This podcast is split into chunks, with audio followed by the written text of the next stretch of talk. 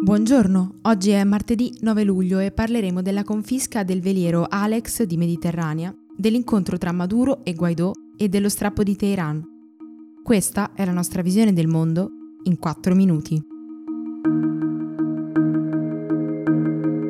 Alex, l'imbarcazione della O N G Mediterranea Saving Humans, che giovedì scorso ha salvato dal naufragio cinquantanove persone al largo delle coste libiche, è stata confiscata dalle autorità italiane. La Guardia di Finanza è ricorsa al provvedimento appellandosi al principio della reiterazione del reato. Al capitano Tommaso Stella e all'armatore Beppe Caccia, infatti, è stato contestato di aver violato le acque territoriali ben due volte. La prima, quando la nave ha superato per errore le dodici miglia, e poi quando è entrata nel porto di Lampedusa.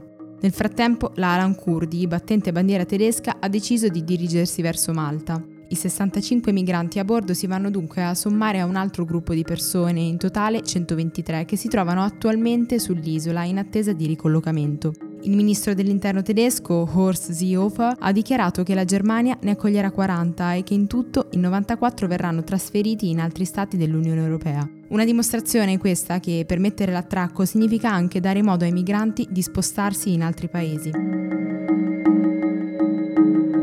Il presidente venezuelano Nicolás Maduro e il suo principale oppositore Juan Guaidó hanno confermato la loro presenza ai colloqui di pace che inizieranno questa settimana alle Barbados. L'incontro si propone di trovare una soluzione costituzionale che possa mettere fine alla grave crisi politica e umanitaria cominciata lo scorso gennaio. Intanto, secondo l'ONU, Maduro si sta servendo di gruppi armati etichettati come squadroni della morte per fare piazza pulita di ogni opposizione.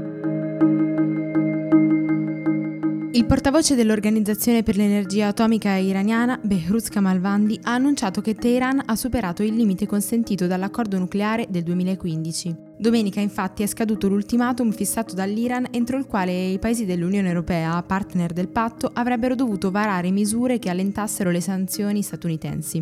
Il portavoce del Ministero degli Esteri cinese, Gang Xuan, ha dichiarato che il bullismo unilaterale da parte degli Stati Uniti è un tumore che si diffonde e sta creando più problemi e crisi su scala globale. Secondo l'ONU, entro il duemilatrenta centoventi milioni di persone entreranno in condizioni di povertà assoluta a causa dei cambiamenti climatici. Già oggi l'Africa subsahariana è in fase di desertificazione, un fenomeno che nel giro di trenta anni potrebbe provocare quasi novanta milioni di rifugiati. In grave pericolo sono anche molte isole del Pacifico a rischio inondazione.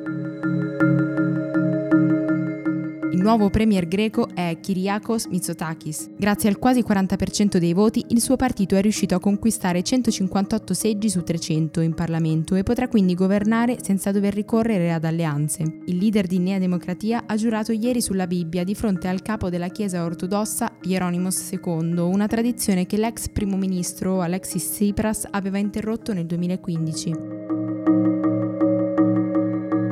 Per oggi è tutto, da Antonella Serrecchia e Rosa Uliassi, a domani!